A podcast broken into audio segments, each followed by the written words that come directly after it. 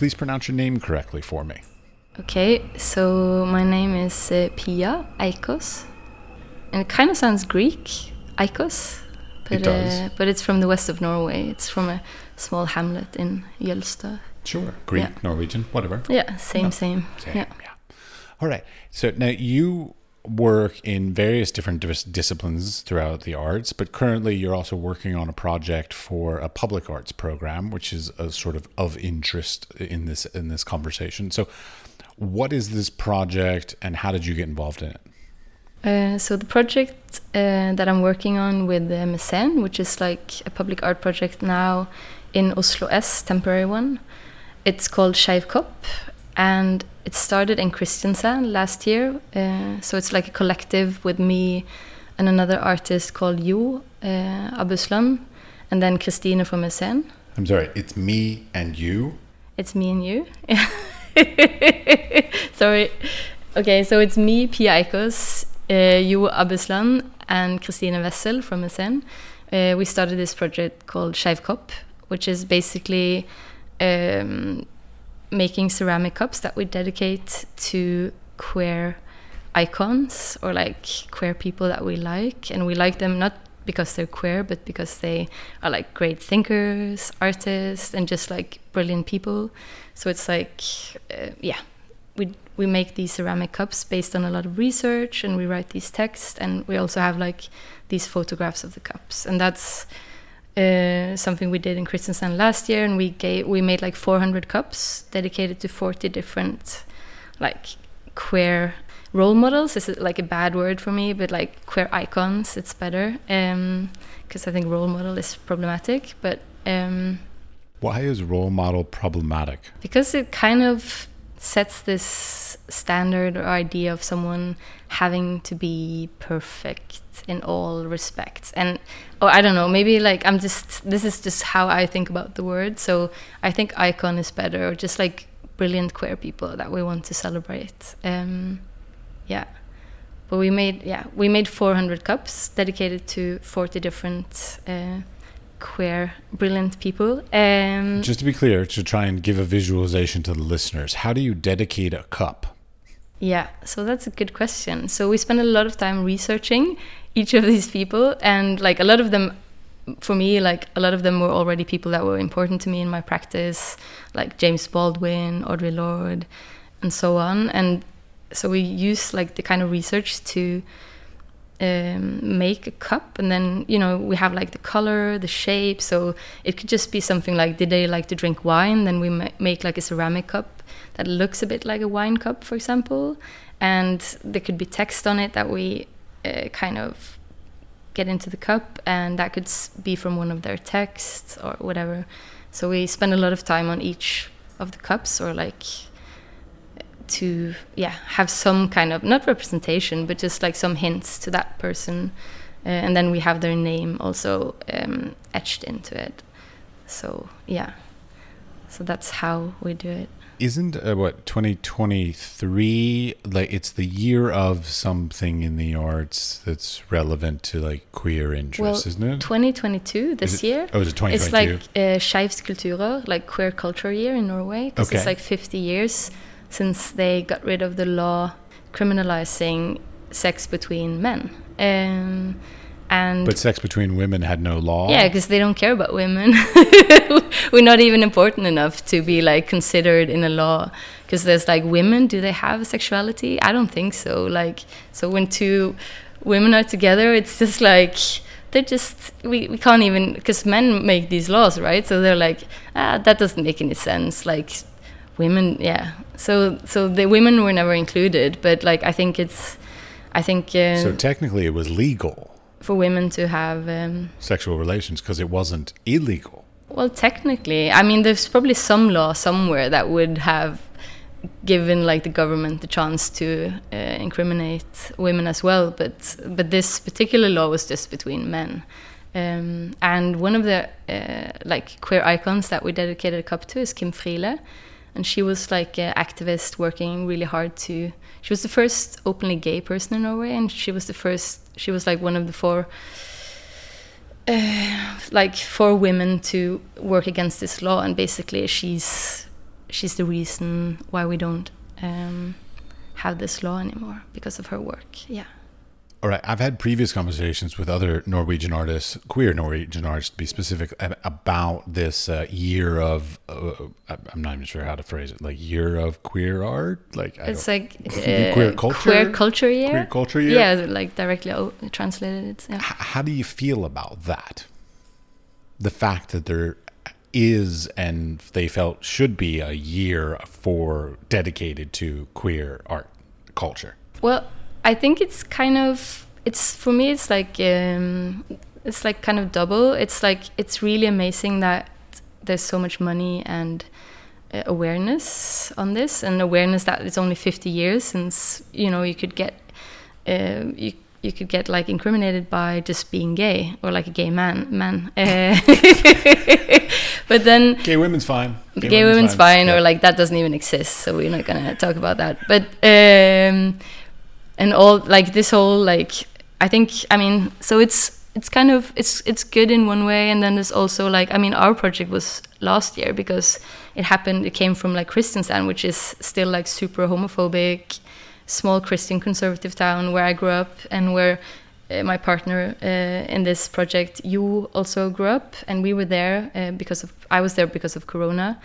uh, kind of in between Copenhagen and Oslo um, and we did this project because we wanted the city to be more open. And but we did it last year because it was like okay we need to do this. And then we have done like i think maybe like 50 workshops for like teenagers in the city like creating awareness on like these issues of um, like the queer history in norway and like all these amazing people that lived and have lived and how they have they have been treated. Like we talked about Alan Turing, and you know a lot of people. So we tried to create more awareness. And then that this, name I know.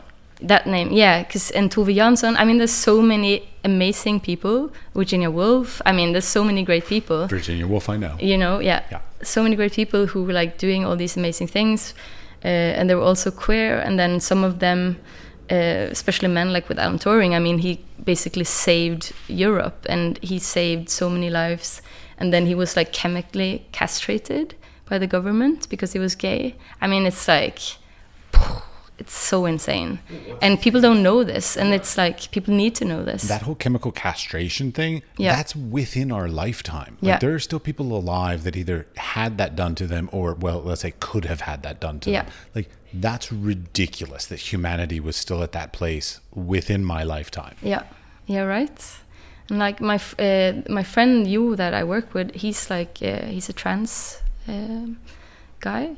When he started tra uh, transitioning like a few years ago, he got the diagnosis that he was mentally ill because trans people were still getting that like just you know five years ago or something and also on the day you know there was this marking sorry this now it's becoming like a queer pod but this the on the day that the norwegian government issued like an apology to how they have treated like gay people in Norway. They also reversed a lot of steps towards the trans community. Like in they put all these like processes like uh, treatments on hold, like getting testosterone and getting like this evaluations and stuff. So so we're like joking like in 50 years they're going to do the same for trans people. They're going to have to the government ha have to like come with a official apology. I mean, I hope it's earlier, but you know that's the seems to be the pace that things are going in. Um, yeah. So, but back to the back to the project, like in here in Oslo S. Uh, and back to you and your art, yes. Yeah. So they so the project here in Oslo S is like that's part of Mesen's project Kunstreisen. We have all the photographs of the cups. Okay, but hold on one second. Let's yeah. go back a step because okay. a lot of listeners aren't from this region. Yep. Oslo S. Oslo S, the central station in Oslo. There we go. The international transport hub that thousands, 90,000 people a day go through. It's the train station, the central train station. Yeah, so because the airplanes don't land there. Right? No. So, yeah, it's a train station. that could be funny if there's like, or like helicopters. Or... Well, it's possible helicopters land there. Helicopters can land anywhere. Yeah. So that's the next step in Norway. People are getting so rich. We're going to have like helicopter helipad in Oslo S. You're assuming that it's not already there. Yeah, because I've been there so much, so I haven't seen it. So okay. I, I'm, I'm, I'm, I don't think it's there. But yeah but you're not of the class that would know where it is. That's true. I'm a working class kid. No, I'm yeah middle class probably, um, something like that. But um, yeah. All right, let's take a step back. I generally also skipped over my entire sort of like, so how did you become an artist? Were your parents creative, some schooling, some life experience? Like, what led you down the path to even come to being an artist? Um, so, I mean, it has nothing to do with my family. My dad's an engineer, uh, worked in the oil industry for like many, many years. And uh, I mean, I think it was just like, um, probably growing up in a conservative Christian town, it was uh, everything felt like off in all senses, and then I started finding like artists, music, literature that kind of uh, opened up a whole new world to me, and I was like, how how do you like how is it possible to live differently? How can we organize things differently? Why is it like this? So all these questions and curiosity, I think, was what led me to become an artist. Um, when you say conservative Christian, could you be more specific about what that means? I ask specifically because my father's a priest. Oh, okay, yeah. Very so, liberal, though. Don't don't yeah. judge. No, no. I think I mean I have n- I don't have any problems with religion or Christianity. It's just oh, like I do. yeah, but you know, but no, but this I think it's it's also um, religion is also culture. So so it, it I think religion also is like in the symbiosis with the culture it's in. Well, and politics often. And politics, yeah. But in Kristiansand, it's like this. there is this strand of really brilliant, uh, radical people who are amazing and has like a long history of having um, like a good education, uh, like Katedralskole and stuff. But um, it's just like there's a lot of religious sects, a lot of people who um, organized in small religious sects and they have a lot of power so the culture in the city is very conservative and there's a lot of money like a lot of rich christian people who have control of um, what's going on in the city and uh, yeah yeah, uh, it's funny. Uh, since I got to Norway, that I have heard the word sect more often than yeah. I have in decades. Yeah. Because in America, generally, when you use the word sect, it means like a cult. Yeah. Yeah. But that's not what you mean by it. I hope. Well, it's no, it's not a cult. It, I mean, it is. Uh, well, maybe I'm just, you know, this is probably the nuances in the language for me, Absolutely. which is like because English is not my first language, but I mean, it's a lot of people organizing in private churches. Hmm. And these churches are often very closed. No, don't get me wrong. And in, there's loads of them. In religious yeah. terms, sect is the correct terminology. Yeah, yeah. Like so, like from religion, you you are 100 percent okay, right. Okay, okay, okay. It's just. Uh, but in colloquial conversation, sect is generally like a cult. yeah. But yeah. No, since my dad is a, a, a, a, priest, like I understand sect is the right way to say it. Yeah. Okay. Yeah. Yeah. So that's it's interesting. Just, it's that. just funny that, I, but I never hear the word sect. No. It's just not used very often until I got to Norway. Until you got to Norway, yeah. yeah. that's funny. Yeah. Yeah. Because we have them here, uh, and especially in the south. Uh, I mean, they still yeah there's so many things about that is that is like uh, oh i don't know where to begin talking about my hometown but i think it's a place if you don't fit in uh, then you are very on the outside so you have to create your own kind of culture in a way and i think that happened for me and a lot of my friends who grew up there who are like That's really amazing being a teenager yeah i know but this is just i think it's just like more extreme because it's like more resistance. Well, it's also a small town. A small town. Yeah. yeah. I mean, being a teenager in a small town is not easy. Yeah. I have no personal experience at it, but I've heard stories. Yeah, you heard stories because you grew up in uh... Washington D.C. Oh, okay. so, congratulations. that sounds really nice. That's like a liberal uh, city, no? I don't. Maybe I don't know anything about. Uh, I always love outsiders' perspective of the United States. Um, it, it, well, it's the hub of politics. Yeah. So there is an equal amount of liberals as well as progress as well as conservatives. Yeah. So it just depends on who's in power those four years. Yeah. You know, because like Yeah. basically, like when when there's a Republican or conservative uh, president, then a lot of Republicans and conservatives move into town, and then when there's a Democratic president, a lot of Democrats move in. So you have both depending on the year. Yeah, that's really interesting. There's Yeah. like waves of sh- like shifts Yeah, in the city. every four years. Wow. But at least there's a lot of discussions and awareness. Uh, I would hope. So You would hope. that's a good place. You? Yeah. Yeah, no, not really. No, No. it's more just bickering and fighting and Oh. disagreeing and then trying to find some compromise, but they generally fail at that too. I mean, it's American politics. Come on. Anyways, back to you.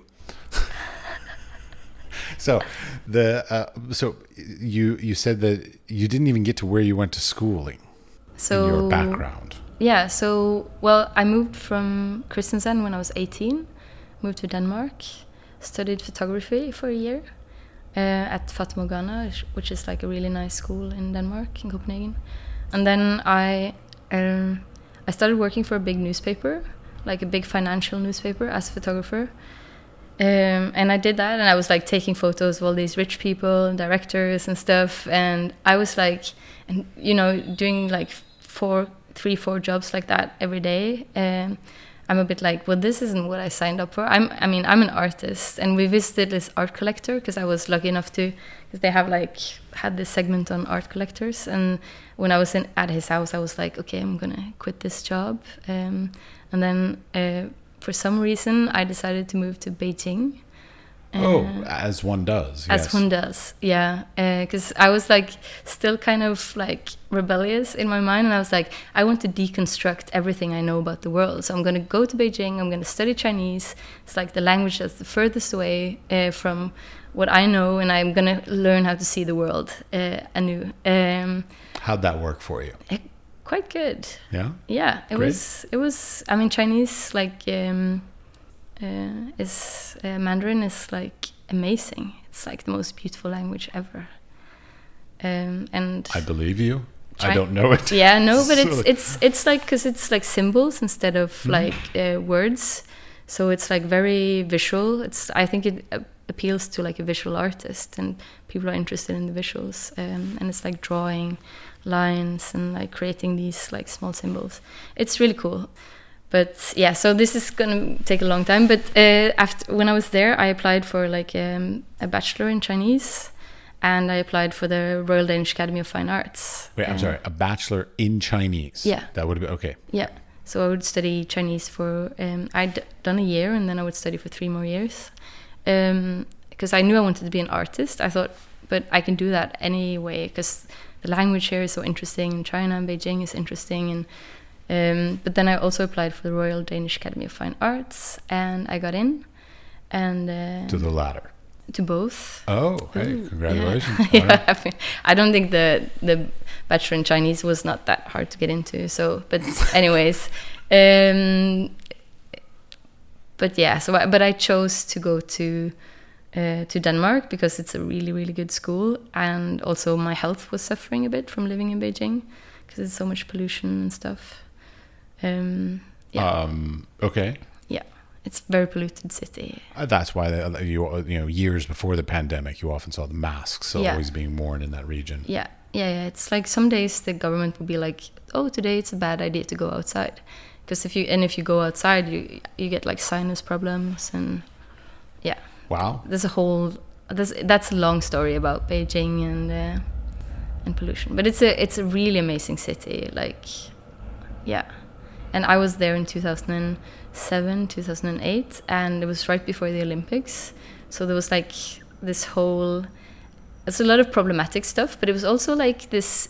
It was like if you had the UN, but like for like teenagers and like young people, it was like that. It was really really amazing. I met so many cool people. Like uh, I got like a friend called Alex Jumbo from Burundi and um, Jeed from Thailand that I lived with, and yeah, just like it was insane. It was so beautiful. Um, So what were you doing? So you were- you said one year of studying Chinese. So that, that that's it. The one year. Yeah. Okay. And then I uh, went back to Copenhagen uh, or to Norway and then Copenhagen and studied uh, at the Royal Danish Academy of Fine Arts for six years. Yeah. And yeah, And so that puts you at what 2014. yeah. Okay. And then I lived and worked as an artist in Copenhagen and abroad uh, and in Norway and just like traveling around a lot, doing a lot of projects, exhibitions, uh, collective work, all sorts uh, for like many years. And then I moved to Norway moved back home um, to Norway two years ago ish. Pandemic-ish time. Yeah. Yeah. Yeah. I was doing a show in Norway, and then the pandemic pandemic came like a week before we were starting to install, and I was like, Well, Holy shit. Stuck here.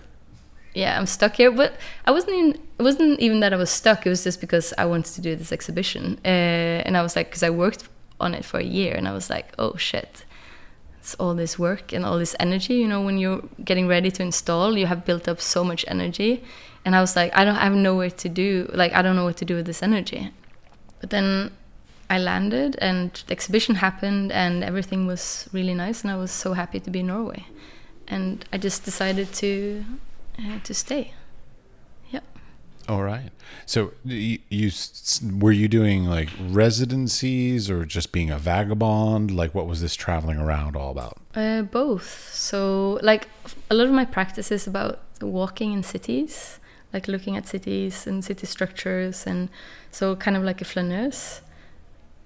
Like, not a flaneur, but the flaneuse, the female version of a flaneur.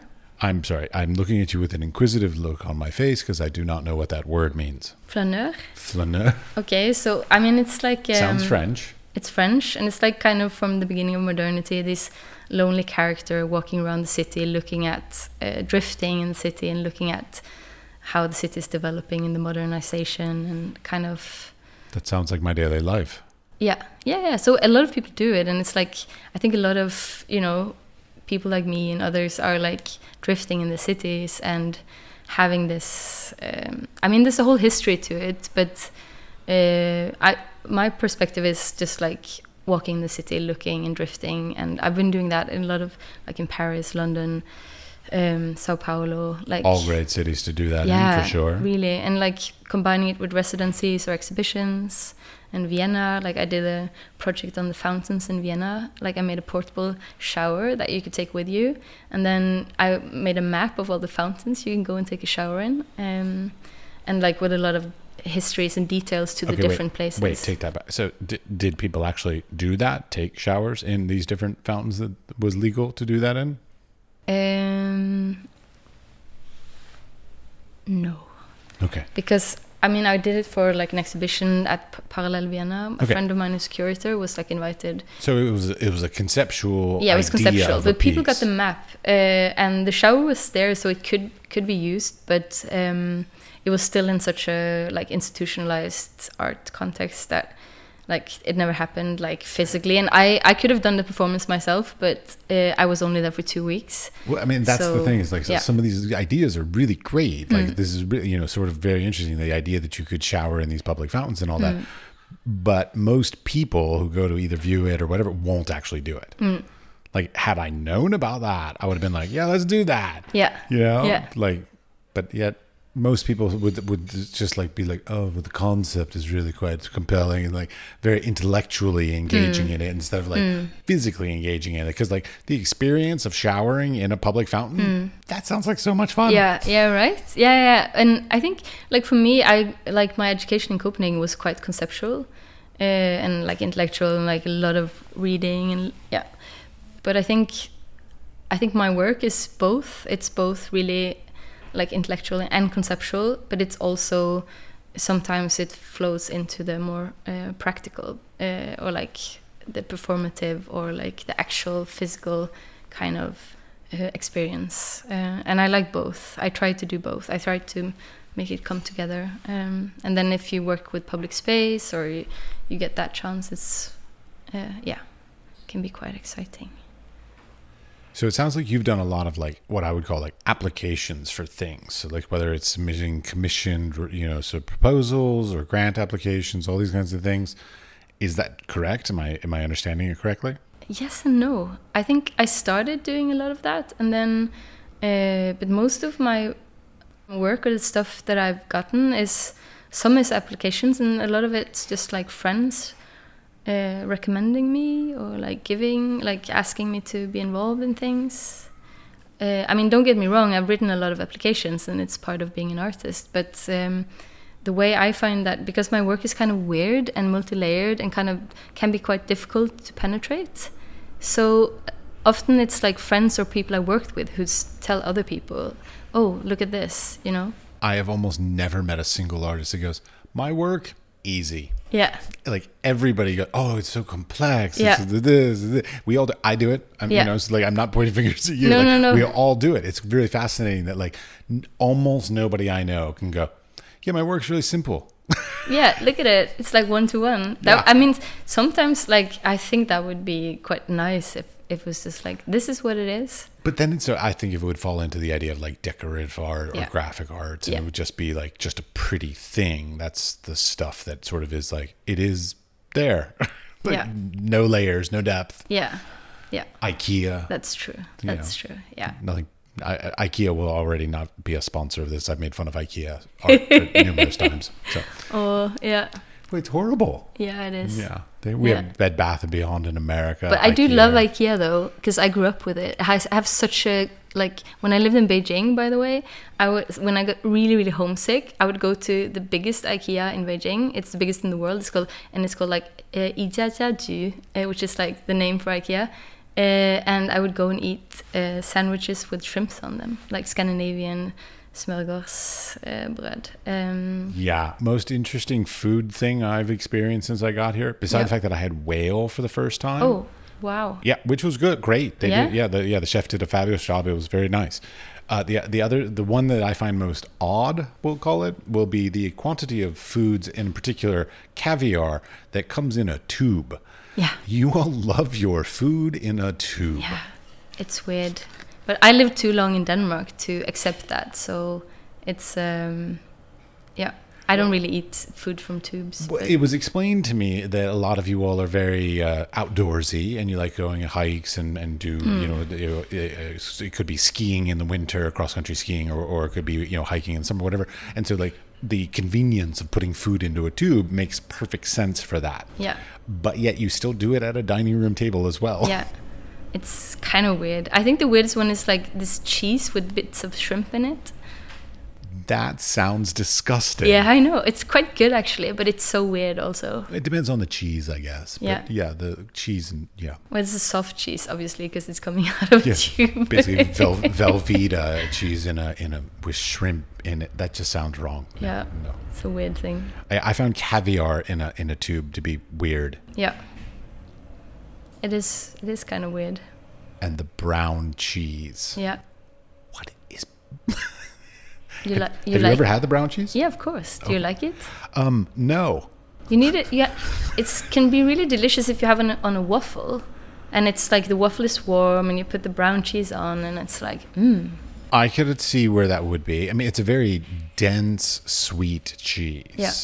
Uh, and very sort of dairy rich, so it's like very rich. Yeah. Uh, and I mean, I could see it in small doses being quite lovely, but I believe the piece that was given to me was quite large, Yeah, yeah.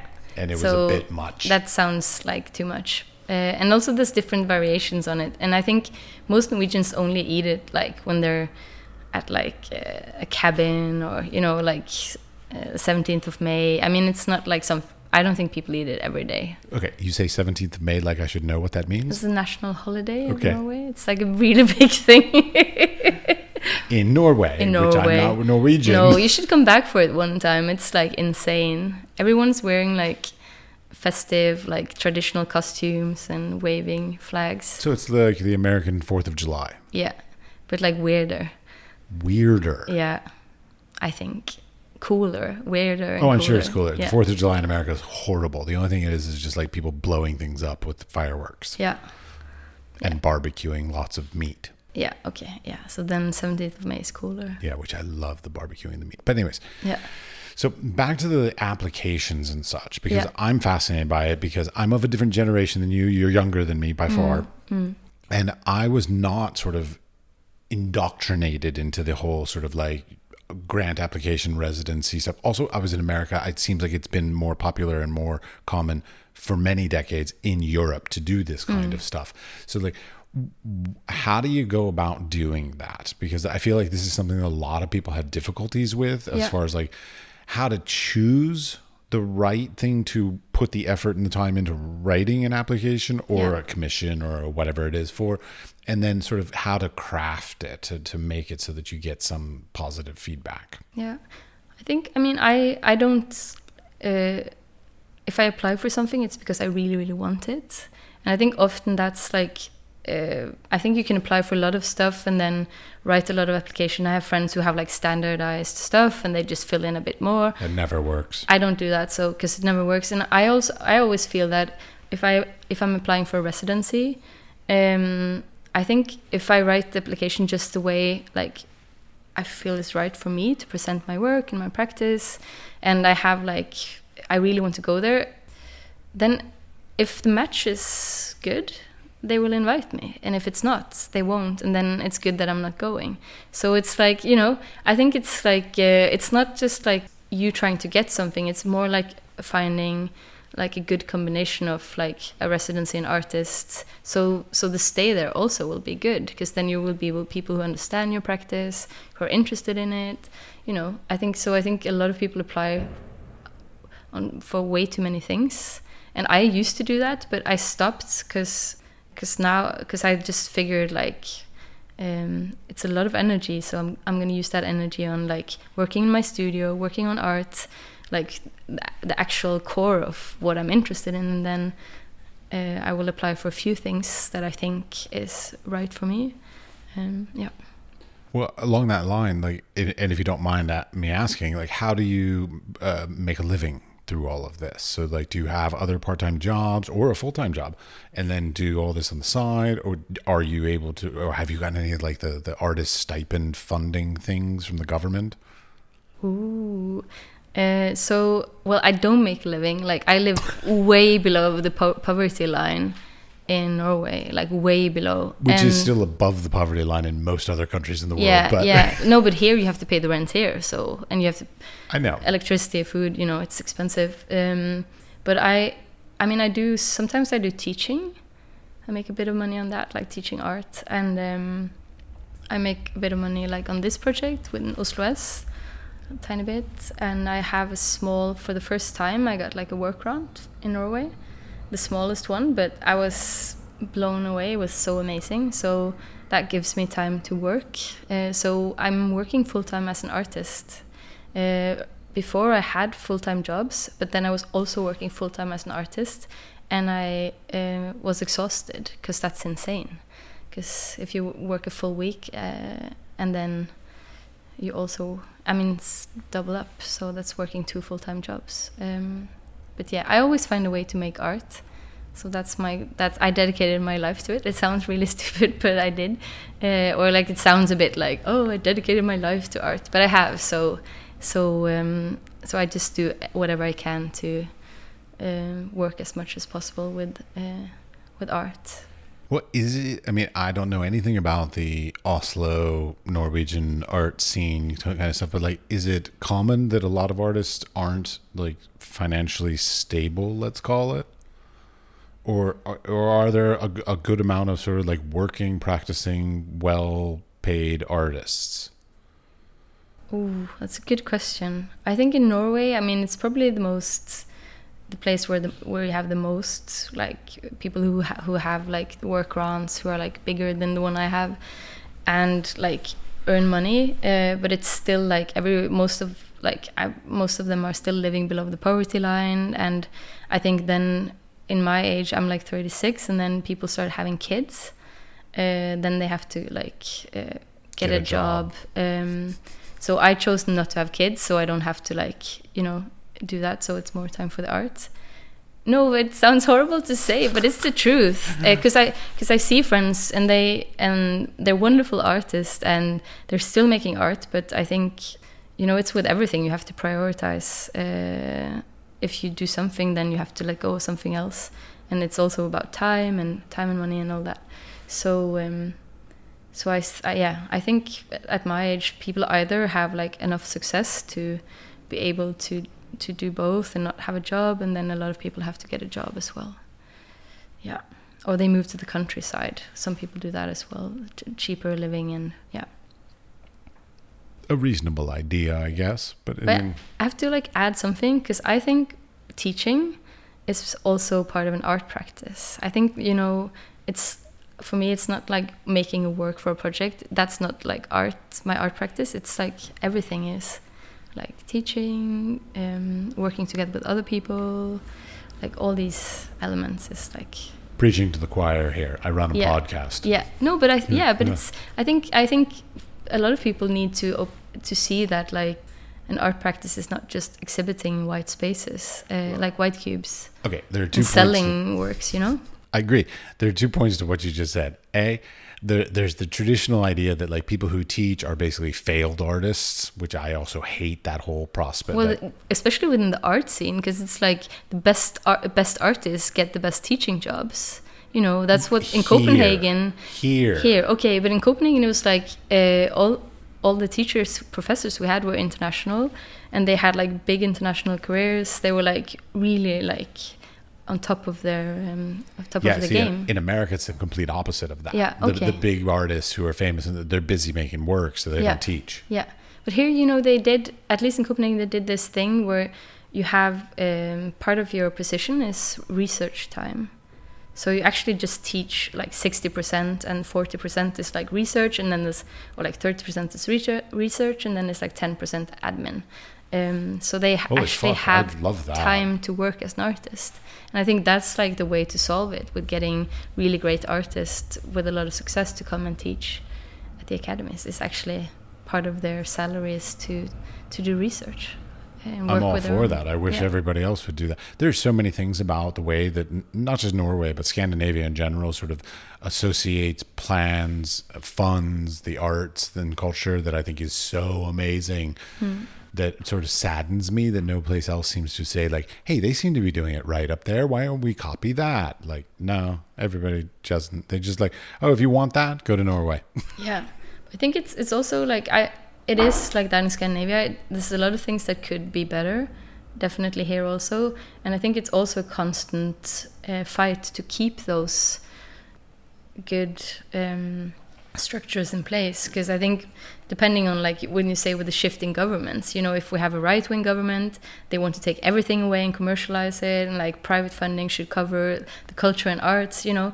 So it's like a constant battle to to keep what you have and also at the same time because it's not good enough here it, it also make it better um I've never heard a single person in the arts go, "You know what? We have enough money." About any project no, ever. no no but that's that's ambition and that's good you need that in artist Indeed. Yeah. yeah Yeah. So back to this, uh, the work that you're doing now. So, like, Yeah. so what what kind of projects are you wor- working on in the future? So, because it seems to me like your the way you're structuring your career is like you have one project over here that is sort of coming to completion while you're proposing other projects and sort of this hmm. leapfrogging thing. So that th- you know, in theory, if it were all working smoothly, you know, every couple months there would be something sort of coming to completion while Yeah. you're also having to to also work on new proposals and so on and so on. And it's in some ways it's a great cycle, but in some ways it's a horribly vicious vicious cycle. Yeah it's kind of exhausting. I mean at the moment we're still doing the oslo s project which is continuing the whole year. I'm changing new text new images new videos with text and images and we're putting out cups for people to take. So that's running the whole year. And i just completed like a big public installation like uh, at salt down in the city and i spent a year on that. Um, and it's still up. It's still up for like a few more weeks. Uh, and now i'm like um, in the process of um, starting like new research. I don't have like specific. I mean, I'm doing a book project with a publishing house in Copenhagen, like an art book, and we was trying to figure out what that should be.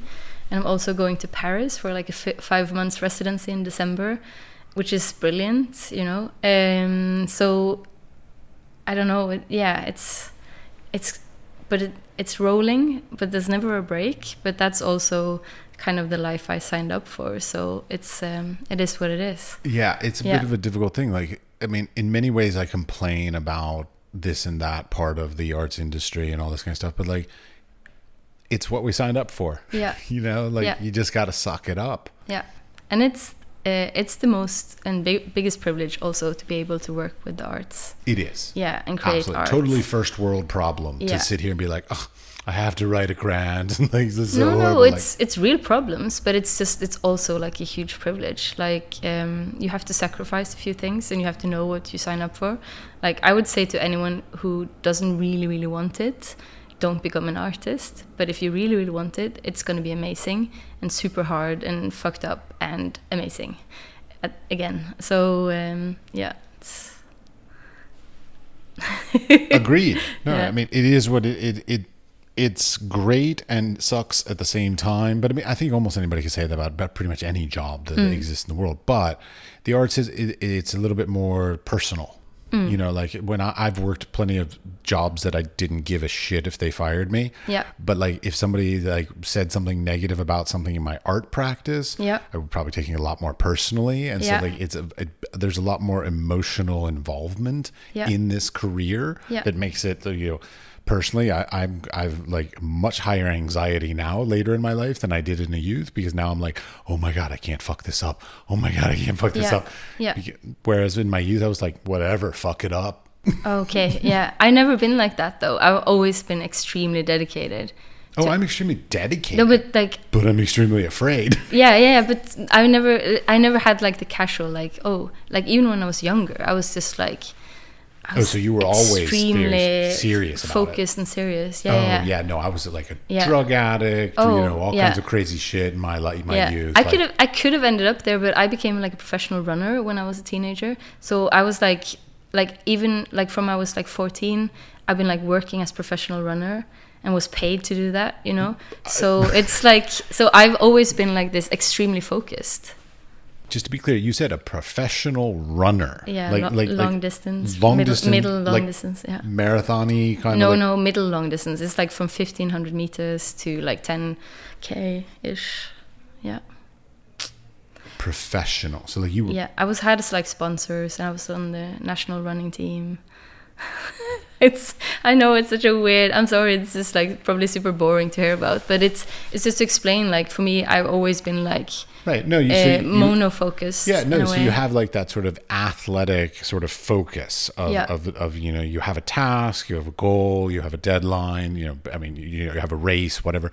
Like, I mean, it makes sense. Athletes, I would imagine, would be very good at that kind of stuff because it's like military, like very, very regimented, very organized, very methodical. Yeah. Um, so I mean, the mindset sounds far better than what my mindset is because like I came into the yards in this like hippy dippy stoner romantic idea Yeah. of like oh i'm gonna be like it's gonna be so much fun we're all gonna like live together and don't get me wrong i lived in those communal homes and did all Yeah. that kind of jazz and that shit just doesn't work Yeah.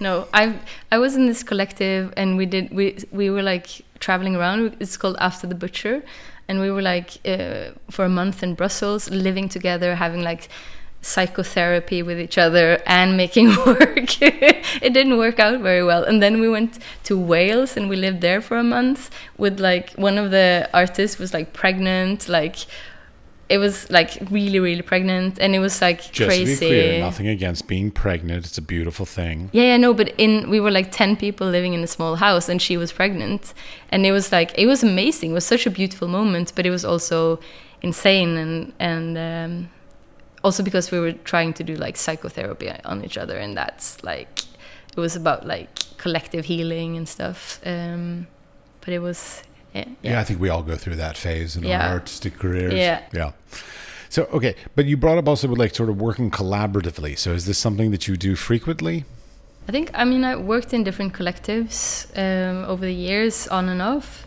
uh, and I also usually like when I do my own projects or have a solo exhibition or whatever. I usually invite people in either to write because I have a tendency to always make publications when I do a project because there's so much research. So I always make like a book.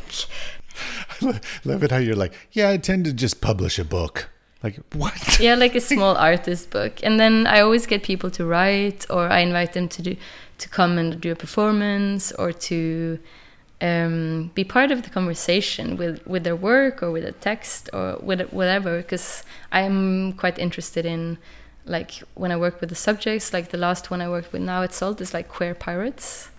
Um, so I've been like talking to this American professor called Marcus Rediker, who's like brilliant. He written like books on loads of books on pirates and the Atlantic, and um, and then I also had several friends writing text, and there was like a lot of conversations around that. Yeah, so it's you you must elaborate on that queer pirates. Yeah, it's it's a thing. It's Oh, a uh, historically I- a no doubt, a bunch of men on a boat, like or- you know, Also, women. There was also women. Like here, I did like I made two See, when I think sculptures. of pirates, I would not imagine women. oh yes, there were women also. Oh no, I know there were, but I would still imagine the majority of the boat would be men. yeah, That's it. working class men and slaves and like all sorts of people coming together and Yeah. rebelling. Oh, and the idea of them Yeah. being queer, absolutely. Yeah, I mean, they- are out for months, if not years. Like, Yeah. yeah, sure, why not? but also they they had the first written i think the first written document to allow a kind of same sex civil agreement like uh, like something called matelotage which is like that uh, two men would be partners and then if one died the other would inherit and stuff like that so So that was a pirate agreement. yes they had it written down in their like pirate laws yeah First of all, there are pirate laws. but- yeah it's it was like it was like uh one of the first like uh, democratic uh, organizations like it was everyone had everyone shared everything and everyone had the power to vote. So if the captain was not pleasing the crew they could just fire him or like throw him overboard or whatever. So it was like it was actually there's so many things we can learn from pirates. And also uh, the queer element that I've been working on is is uh, part of it. Um, and that was my yeah that's the installation i did down at salt. It's like a queer pirate ship. Uh, and there's like actually two female pi- pirates who are quite famous. And i think uh, pirates of the caribbean uh, what's that called like franchise they're gonna do i think they're gonna do like um, film about it soon it's called anne bonny and mary read and they were like uh, they were lovers yeah, uh, because they're having to replace Johnny Depp. yeah, yeah. So they now they're just doing this. Yeah, I mean it's in the time also to be like fe- female empowerment and queerness and but yeah, but uh, yeah, it's it's a lot of really exciting stuff. Like um, the more I read about it and researched it, the more interesting it was. I even got myself um, For the viewers, uh, she has a Jolly Roger skull and crossbone tattooed on her left forearm. yeah Okay, so, you're all into the pirate, the the what lesbian? No, queer pirate. queer pirates. I was going to say Uh, lesbian pirate, but yeah. But also, pirate. this is like so. The the one book that I based a lot of my research on is called "Villains of All Nations" by Marcus Rediker, um, and um, so what this represent was that was the pirate flag, right? The Jolly Roger, uh, and like at sea, you know, the national states they would flag, and I mean the flags as a symbol in, at sea is like so important. And then they made their own flag that was like kind of joking about death and also being like scary at the same time. And they were like unite under this, like, and they would call themselves villains of all nations. So they were kind of breaking with the international trade. They were kind of like going against national state and like creating this. Yeah, Wait, did they actually call themselves villains of no, of no nation? of all nations. Of all nations? Yeah. Oh, that, Yeah. I didn't know that. No, there's so many. I think. I think. we- Uh, I mean, I, I love that pirates are part of the popular culture and imagination, uh, and that's also super interesting. But I think if you start reading about the actual pirates, there are like so many layers to it. That's insanely interesting, and they were so radical in their organization and you Yeah, know the, the communities stories- they created. Sure, the stories we know are stories. Yeah. And they are romanticized and idealized and all kinds of stuff. And they are nothing about the reality of any of the lives of the pirates. Quite honestly, they probably should even revisit using the word pirate. Yeah, there's um, but you know it's language change, words change, and Well, and there's nobody, you- there's nobody in the pirate army uh, to uh, say, "Hey, play, hey, change our name." yeah, Yeah, because there aren't any pirates anymore, really, and they're not, or or they're not organized. There are still pirates, Yeah. but they're not organized yeah. in the way There's they always used to be. there there has always been pirates, and there will always be pirates. But I and think there's always been burglars and drug dealers. yeah, yeah, and yeah, yeah. But you can't compare them. Pirates, it was different. I mean, I was looking at uh, this period from the 16 1600s to the late 1700s, which is like the golden age of pirates. Uh, Uh, yeah, yeah, and they were like, because this is when. I just love that they have a golden age. Yeah, this, but uh, so did they, many. Did they have a silver and a bronze age as well? Probably. I just don't know about it yet. I'm still researching. It's it's still a lot to learn. Yeah. All right. Well, now, when you talked at one point saying that your projects would like take like a year to work on, kind of like how long on average do uh, does a project for you take from like in I, I wouldn't say from like idea because like you might have the idea and then you won't get around to proposing it to somebody for like two or three years or five mm. years mm. before then you start working on it but like so like when it comes to actually like ready to like produce something how long do your projects take but i mean i think a year is is brilliant if you're doing a big solo exhibition or installation but it has to be said that like i i have all these strands of research that I work on constantly. I've been doing for years. And then if I'm if people ask me to do something, I will look at okay, so I would work quite site specific, um, and then I would like propose something that is connected to those strands of research that I'm interested in, and then I would create an exhibition or a project from that. And a year is uh, it's like for me that's the perfect amount of time. Uh, i mean it's not always like that. So if i could do like one exhibition or project a year that would be brilliant. Do you have any advice uh, from your experiences? I mean because you're very much in the the thick of sort of being a practicing artist. So mm. anything you could from your experiences uh, bad experiences, mistakes, anything like that, that you could sort of give out to the listeners about either things to do or things maybe to stay away from doing? Yeah, I mean, I think the I think the only advice I could give is just to to work uh, like work on your own practice, do what do what you like, do what you're good at, and don't look so much to others. I mean, it's just like because there's a lot of things you can't control, so it's just about like working on your own stuff and then uh, trying to um, do that the best you can, and then I mean you have to and dedicate all your time and money to it. Uh, that's the way to go. I mean, there's there's a lot of yeah, because there's so much things you can't control, and a lot of things are just by accidents or chance and luck. Uh, but and you can't be a half-assed artist. Like it's no. either you're all in or you're all out. Yeah, that's it. Agreed. Yeah. Lovely. Cool. Thank you very much. Thank you. Lovely.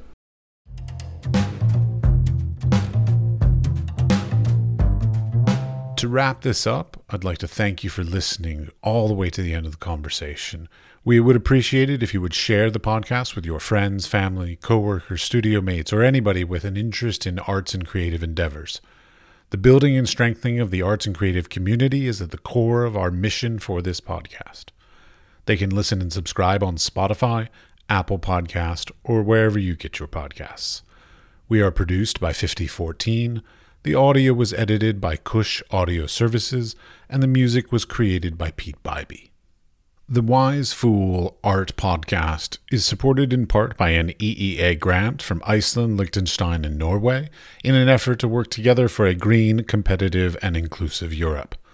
We would also like to thank our partners Hunt Kastner in Prague, Czech Republic, and Kunstsentrene i Norge in Norway.